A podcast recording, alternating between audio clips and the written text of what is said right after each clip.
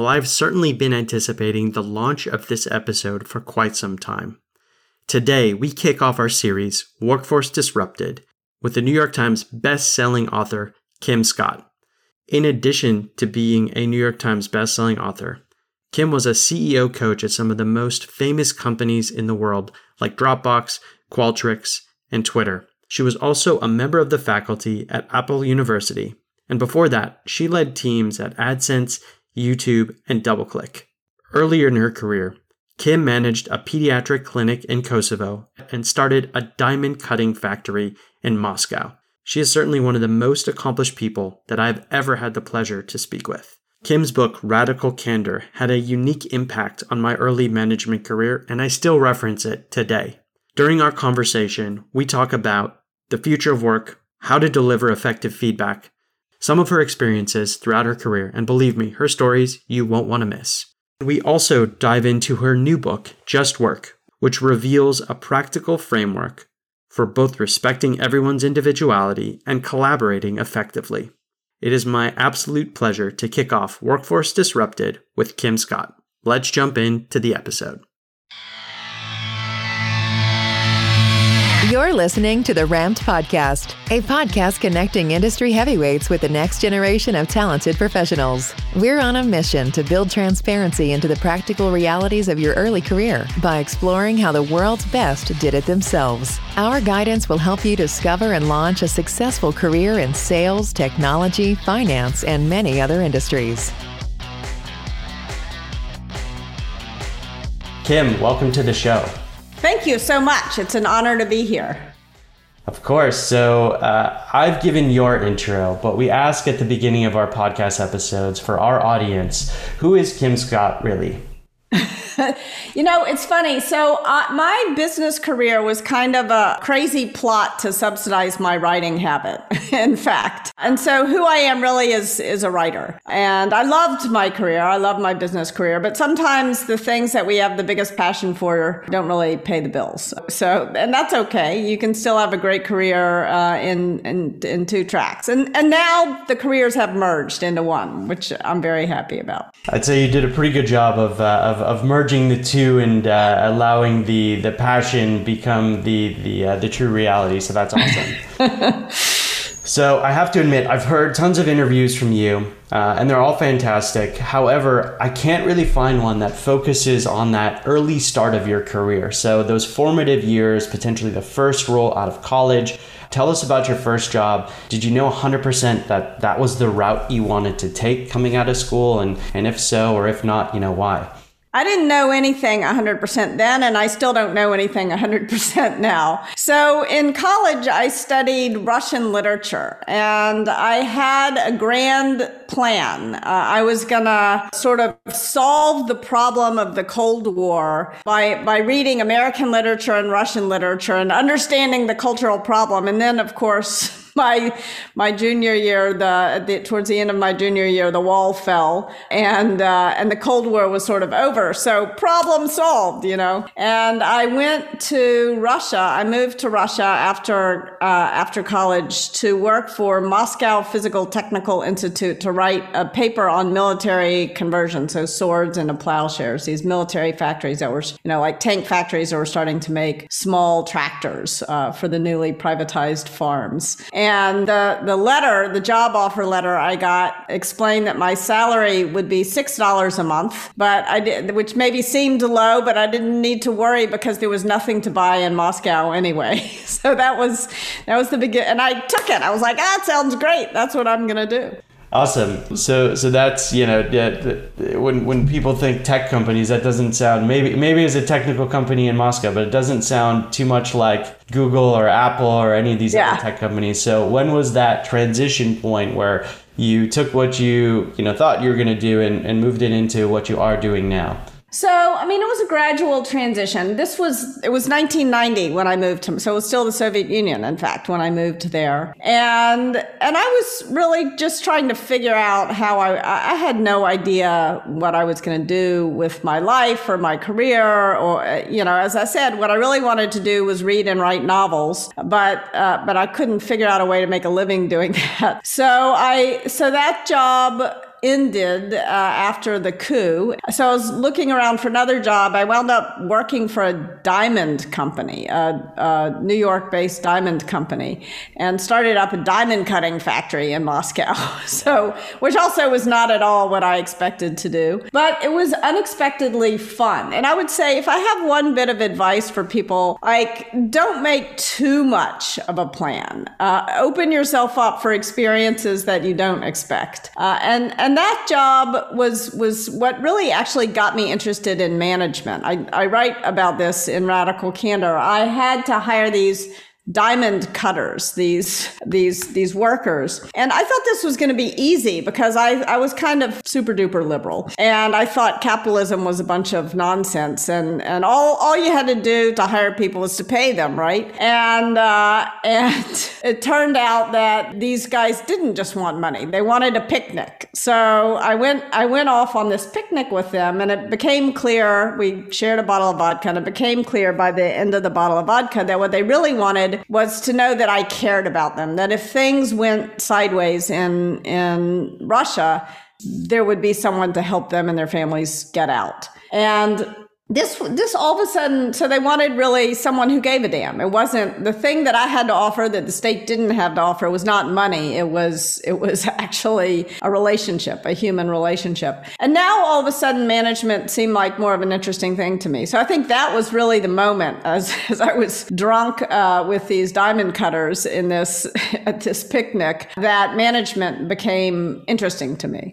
Yeah, that's that's uh, that's quite a story. That's awesome, uh, and you know, very unique. I don't think I've I've spoken with any. We interview you know tons of managers, tons of C E Os and C O Os and V Ps of sales, C R Os, and no one has had a, a story quite as unique as that. That's, that's really cool. I think uh, the message is is super received too uh, for our audience. You know, folks in their early career is. You know, experiment, try new things. You never know what could open your eyes to what you actually want to do. And it's okay not to know right away, right after school, what, what you want to do. I certainly didn't as well. You know, I, I heard somebody told me something that was really comforting to me, which I'll share. He said to me, it was, uh, he was a therapist, and he said to me, you know what? Only about ten percent of people have a real vocation, and they confuse the hell out of the rest of us. And I, I found that very comforting as I was struggling to figure out what I wanted to do with my life.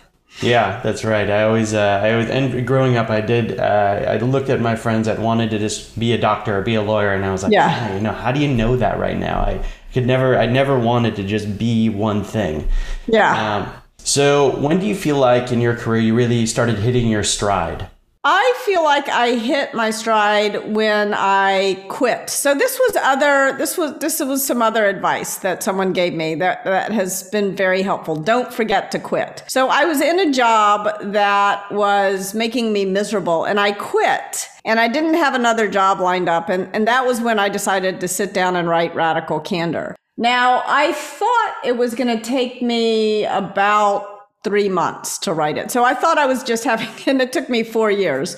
It felt like it was, as I was working on it, I was enjoying it, and it felt like productive work. And so I kept going. And I was lucky at that point in my career that I had, I had done Google stock that I got when I took that job had done really well. So I could afford to quit for, and also my husband was still working at Google. So for a couple of different reasons, I could uh, afford to quit and, and just do what I finally do, uh, you know, what I had always wanted to do. So I think a couple of things, a couple of lessons from that. One is don't forget to quit, but also, you know, it's okay to try to work hard to make money, to save the money, to do what you really want to do. Like I always felt a little guilty about that, uh, but I don't know why. That was a waste of time, that guilt. That's good. Those are, those are good insights and, and really productive. You don't hear that often. You often hear quite the opposite, which is work hard. If you get a job out of school, just make sure that you're doing the best job you can and stick to that track until you either get promoted or you see another opportunity within that specific track. And I think often forgot is, you know, it's it's it's okay to quit. It's it's yeah. It's, it's if in your, you know, circumstance, obviously the right move too, you know, both personally, professionally, and financially. So, you know, our audience is early career folks And, you know, you don't typically get the harsh feedback through high school and through college. And when I say harsh, I mean, you know, the the the, the honest feedback. You're, you're often told through a grade or through, um, you know, through your parents, like what you're doing right or wrong. You don't you don't ever really get feedback from a manager or a boss. So what advice do you have for folks entering that first job on how to receive advice from their first managers? Yeah, I think it's so important to learn how to solicit feedback. And, you know, sometimes the feedback is going to sting a little bit. So, so you got to get ready for that. But the, one of the biggest risks, especially early in your career, is that you don't get any feedback. And everybody sort of says this kind of banal, oh yeah, everything's fine, you're doing fine, but you don't feel like everything's fine. You know, you you, you feel, there there were times in my career where I felt like a dead man walking. And, uh, and that's a bad feeling. So pay attention. If you feel like something's not quite right, but, but nobody's telling you what it is, learn how to ask. So there's four things I recommend in how to solicit feedback. One is is think about how you're going to ask. What question are you going to use? Because if you say, do you have any feedback for me? I can already tell you what the answer is. Oh no, everything's fine. Like, you may think it's hard for you to give your boss feedback, but it's also hard for your boss to give you feedback. This is one of the things you, you You, you know, my mom always used to tell me of like a snake, you know, it's more scared of you than you are of it. Like, the same thing is, not that I'm comparing your boss to a snake, a poisonous snake, but your boss is afraid, is as afraid of you often as you are of your boss. So just try to remember that and approach them and ask them in a way that really elicits feedback. So part of one of the questions that that a one of my coaches, Fred Kaufman, who wrote a wonderful book, Conscious Business, which I recommend to you, is he said, ask the question, what can I do or stop doing that would make it easier to work with me? And that for me was very helpful. But other people have said, I could never imagine those words coming out of my mouth. And that's important. It's got to, if you sound like Kim Scott, people won't believe that you really want the answer. So you've got to ask the question in a way that works for you. And then once you ask the question, you've got to embrace the discomfort. So that means you need to close your mouth, count to six, and give the other person a chance to answer. And six seconds is a long time. Like, I'm going to be quiet now for six seconds. I'm going to be actually three seconds. That was three seconds, right? So you got to like, you got to count in your head, one, one thousand, two, one thousand, three, one thousand. Uh, so, so that's really important. And then almost no one can endure six seconds of silence. So they'll probably say something. So now you've dragged this poor soul out on a conversational limb they never wanted to go on. What do you do next? They're going to say something. And even though you've just solicited feedback, it's probably going to sting a little bit. And so it is your job to reward the, I mean, it is your job to, to sort of make sure that you're listening with the intent to understand, not to respond, because it's tempting to get defensive and to to start arguing, start or criticize the criticism, start saying, well, you should have said it in a different way. You've got to make sure that you're listening, uh, that you're really listening, and that you're trying to understand what they're saying. So if, even if you're not sure what they mean, don't say, can you give me an example? Offer up an example yourself. Do you mean when I did blah, blah? You know, if somebody says, Kim, you're moving too fast, which is feedback I got from my boss once. And I didn't really know what she meant. And so I said, you mean like when I did this? And she's like, no, that wasn't, you know, and so that, that was like, it, it wasn't demanding of, of my boss that she tell me more, but I, I offered the example. You can also ask your friends. I asked, I asked a bunch of people about what it, what, you know, what does this mean? I'm moving. And they gave me some very harsh but useful examples, you know, like, Kim, you're really fast to hit the bozo bit, or Kim, you, you're too fast to hit send. And that, I knew exactly what those things meant. So sort of make sure you're trying to understand the feedback. And last but not least, you've got to reward the candor when you get it. If somebody gives you some feedback, you've got to act on it. Now, you may disagree with the feedback, but let's first, if you agree with the feedback, fix the problem and then go ask the person, did I go far enough? Did I overshoot? Another good advice that I got from one of my bosses about res- responding well to feedback is what you should do. If, if, if somebody says you're too far to the left, you can't shoot to the center. You've got to shoot to the right. So you've got to actually overcorrect when you get. So, so for example, in the you move too fast feedback, my boss said, you will know that you have fixed this problem when somebody tells you you're moving too slow. Not when they say you're, you're doing it just right. And so that was really helpful. So you've got to reward the candor. Now, sometimes you're going to disagree with the feedback, and that's okay. You don't have to pretend. If you say, oh, thank you for the feedback, you know, that's not a reward. That's actually a brush off, which doesn't, it just shows you disagree and you're not willing to talk about it. So if you if you really disagree with the feedback, then what you need to do is first look for that five or ten percent of what was said that you can agree with to demonstrate that you're not defensive or shut down to feedback. And then have a respectful conversation about why you disagree. Uh, and, and we often fear, especially with our managers, but with any relationship in our life, that a disagreement will hurt the relationship. But actually, what hurts the relationship is ignoring what the other person told us. A respectful disagreement actually can build. Some of the best professional relationships of my career started with a disagreement, but a disagreement done well. And especially if the feedback is coming from your boss, at a certain point, you have to listen, challenge, commit. You have to, you have to disagree and commit. So you don't want to argue endlessly, but just if you've said your piece, then you don't feel a loss of agency, even in the face of feedback that you disagree with, but that you have to act on anyway. That's awesome.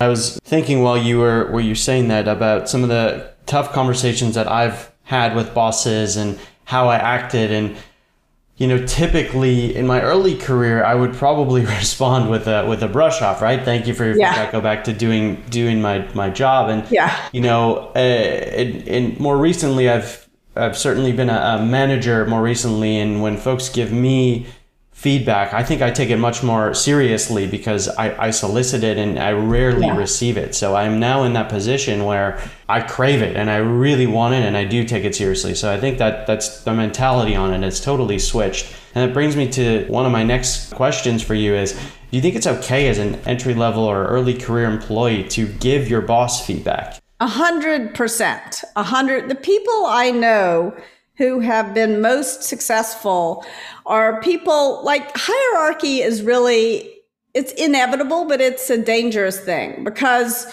you do well in your career when you build good relationships. And there are a few things that are more damaging to a relationship than a power imbalance. And so if you don't have the power in the relationship, you need to kind of pretend that you do. You need to pick some up. And if you do have it, you need to put it down so that you can get on the, get on a level playing field and have a real conversation. So I think that, that it is really a good idea to give feedback to your boss. But remember, you want to, there's an order of operations. You want to start by soliciting feedback.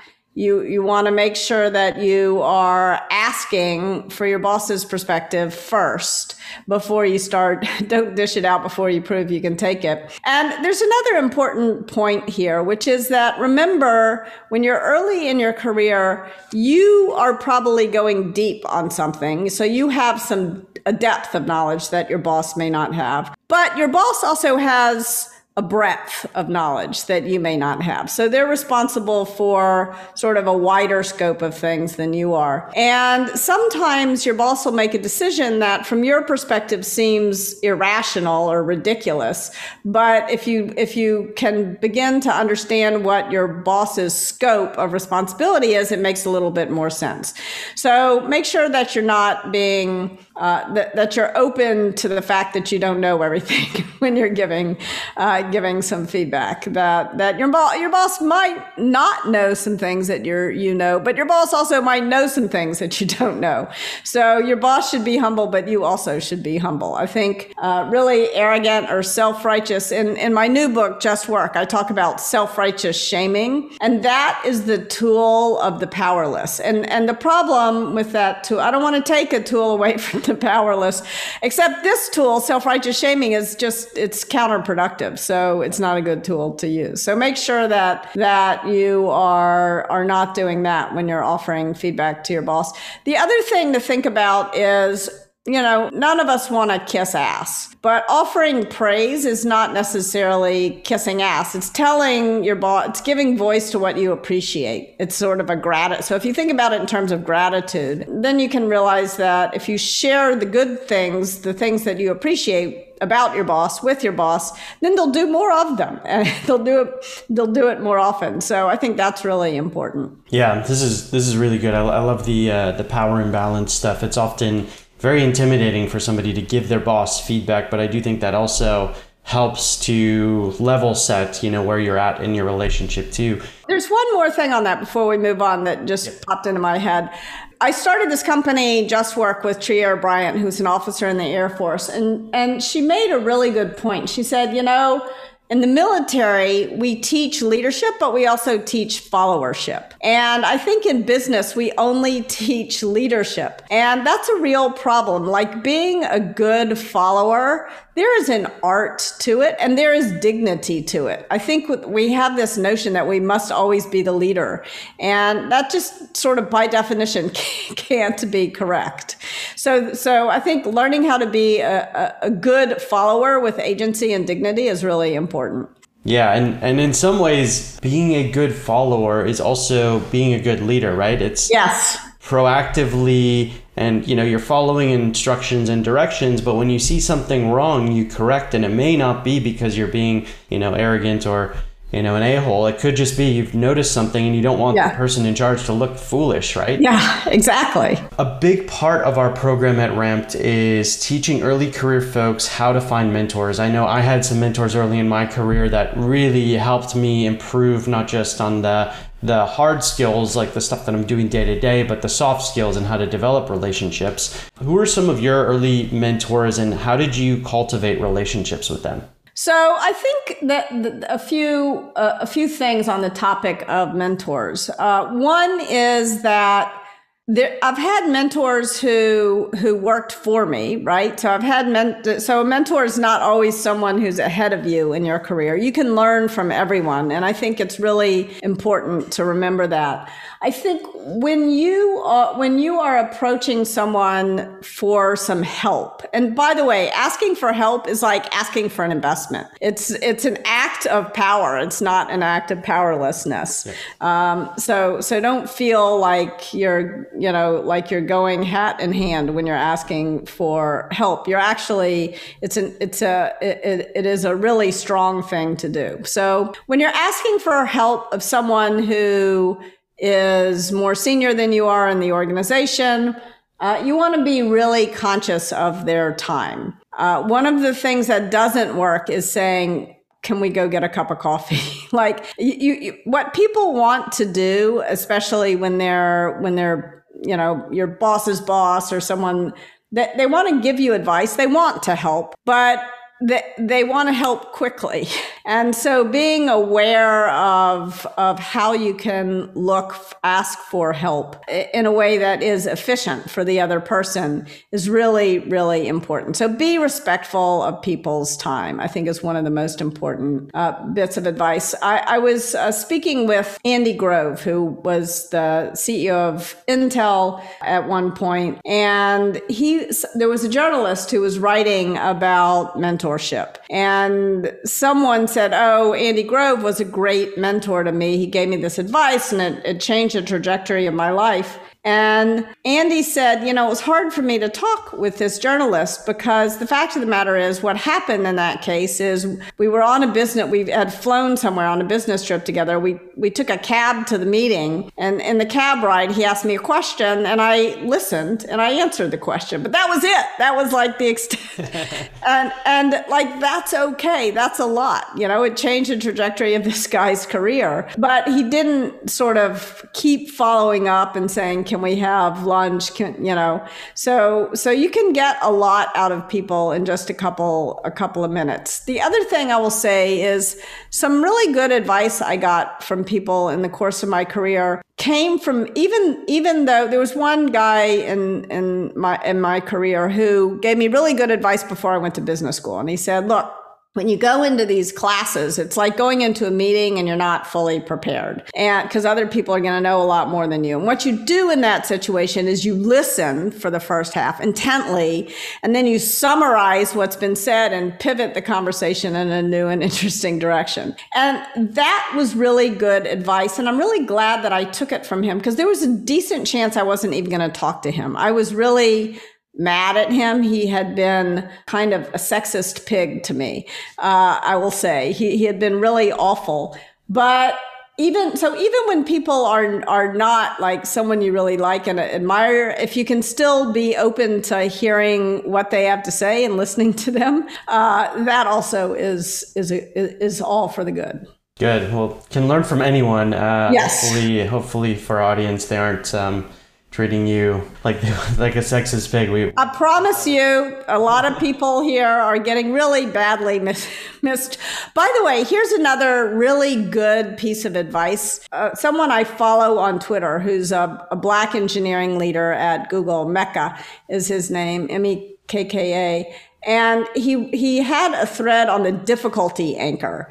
And the idea is that, I write about this in Just Work, the idea is that if you are underrepresented, and one of the things that's very likely to happen to you is that if you do something that's very difficult, people will say, oh, that's easy. You know, they dismiss it. You know, if Kim did it, it must be easy. And, and so he recommends reaching out to someone, not someone who necessarily looks like you, but someone who's, who, who is known for being kind of a hard ass in the organization, and describing the problem to them between, before you try to try to fix it, and asking them if they, if you can come to them when you get stuck on something, uh, as you're trying to, as you're working on this project. And, and then when people try to say later, oh, that was no big deal, this difficulty anchor will say, yes, it was a big deal. This was a hard problem. Yeah, that makes sense. It's um, I haven't tried that before. I think that makes a ton of sense, and I think it probably opens the discussion in a more transparent and level, you know, level playing field as well. So, as an early career employee, you know, kind of off what we were saying, sometimes you find yourselves in uh, or yourself in a in a situation with a very poor manager, and somebody yeah. who at an early stage in your career is going to have a very negative impact. Often, you're probably given guidance from your parents or those close to you that, you know, you should just stick with it. You should you should, you know, ride it out. You've only been there for a couple months, real or perceived. You're kind of in a rock, but in between a rock and a hard place. Uh, what do you do in that situation? What do you do when you have a poor manager and you're early in your career? So you're just in this kind of I'm stuck situation. I think that we are rarely as stuck as we think we are. So my advice to you in that situation is to locate the exit nearest you.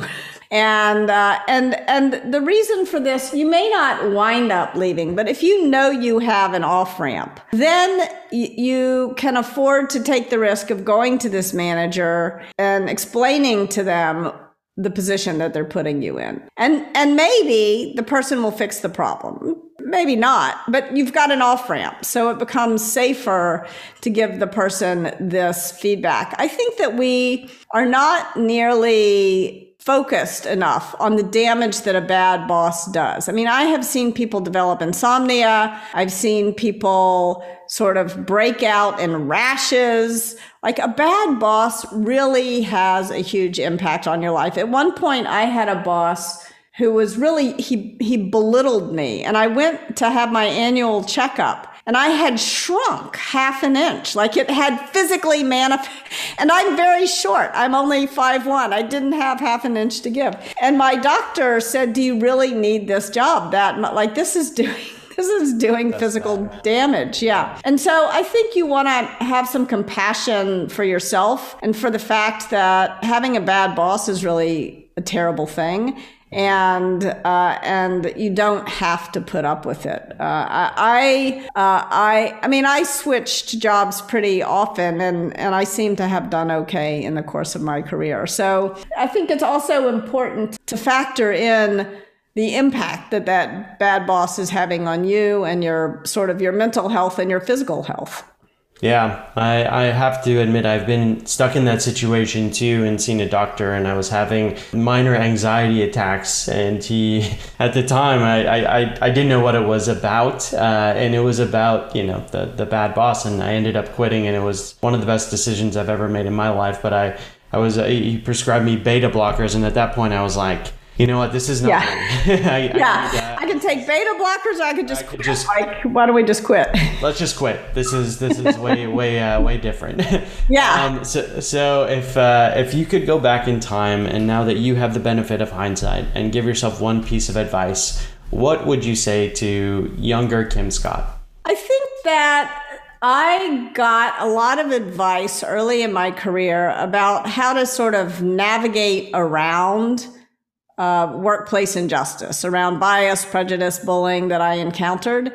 And I wish that I had tried to change it rather than just navigate around it earlier. I could have. I was, you know, in, in many ways, I was in a privileged position, and I could have done more to fight the power without uh, without blowing up my career. So that's uh, I, I, and it's one of the things I admire a lot about this generation, is that this gener this generation entering the workplace now is much less likely to put up with the kind of crap that I put up with. I think it's uh, the natural reaction. We probably skewed way too far to the right, so our generation is way left. Uh, kind of a callback to what you were saying in the beginning. We just, you know, we just attack it. I think it's awesome. I love it. I admire it. It's great. It's great. Well, I'd be remiss if I didn't ask you about your new book, Just Work. So tell us about the book. Obviously, uh, it's it's out there. There's been a ton of great press on it, and what folks, especially early career folks, can learn from it. So in some ways, Just Work is my effort to go back and fix that problem that I take that advice, give, offer that advice for my younger self. So what I tried to do in the book is to break down bias, prejudice, and bullying. Uh, I think very often we conflate those three problems as though they're one and the same thing, and they're actually very different. And the, the way that we can respond to each one is different. So simple definition, bias is not meaning it. Prejudice is meaning it. It's a conscious belief, unlike bias. And bullying is being mean. There's no belief at all. And they're just, this person's just being an asshole. And so how do you respond to each? So with, with bias, you want to have an I statement, which sort of invites the other person in to understand things the way that you understand it. So I don't think you're going to take me seriously when you're calling me honey, for example. But whereas, whereas with prejudice, you want an it statement, which sort of demarcates the boundary be- between one person's freedom to believe whatever they want and another person's freedom not to have that belief imposed upon them. So it is an H R violation for you to tell me I'm neglecting my children by showing up at work today, which someone did to me once. And, or it can, so an it statement can appeal to a, a company policy. It can, can appeal to the law.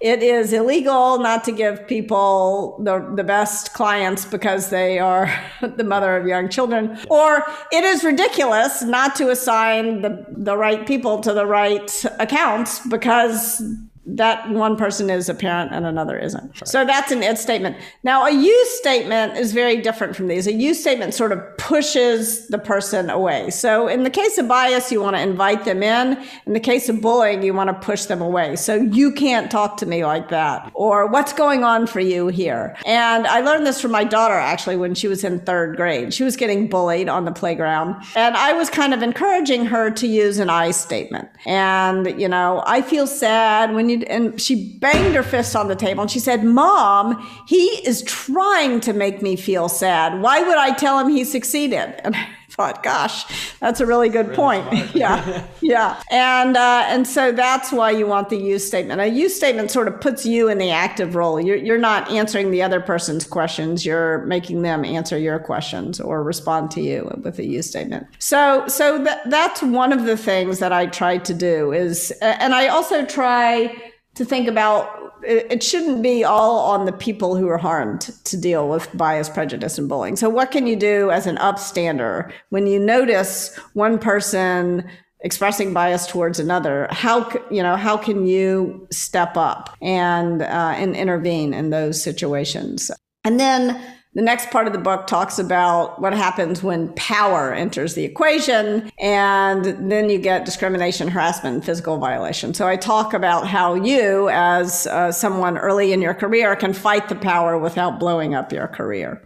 It's, it's really smart, and I think what's important and why everybody should read this book right now as an early career person is because you're not taught this in school. Like, you go through, yeah. you know, your academic career, elementary school, junior high, high school, college, and you're never taught, you know, situationally, what do I do if I have X person treating me Y way in the workplace? And that, yeah. you know, is is just lost. It's just completely lost. And I think it's something that, you know, at Ramped, we we we barely scratch the surface on it. We try to, uh, but I think this is something that for our audience, absolutely, you should read this book and and understand, you know, about these situations. Come into your career knowing how to deal with them, rather than either one, just, you know, taking it, which sounds like many of us have done, yeah. uh, or or two, you know, responding in a way that is, you know, out of anger, out of, you know, pure emotion, and you look uh, a certain way in the professional environment. So, you know, it's it's great, and I think this is um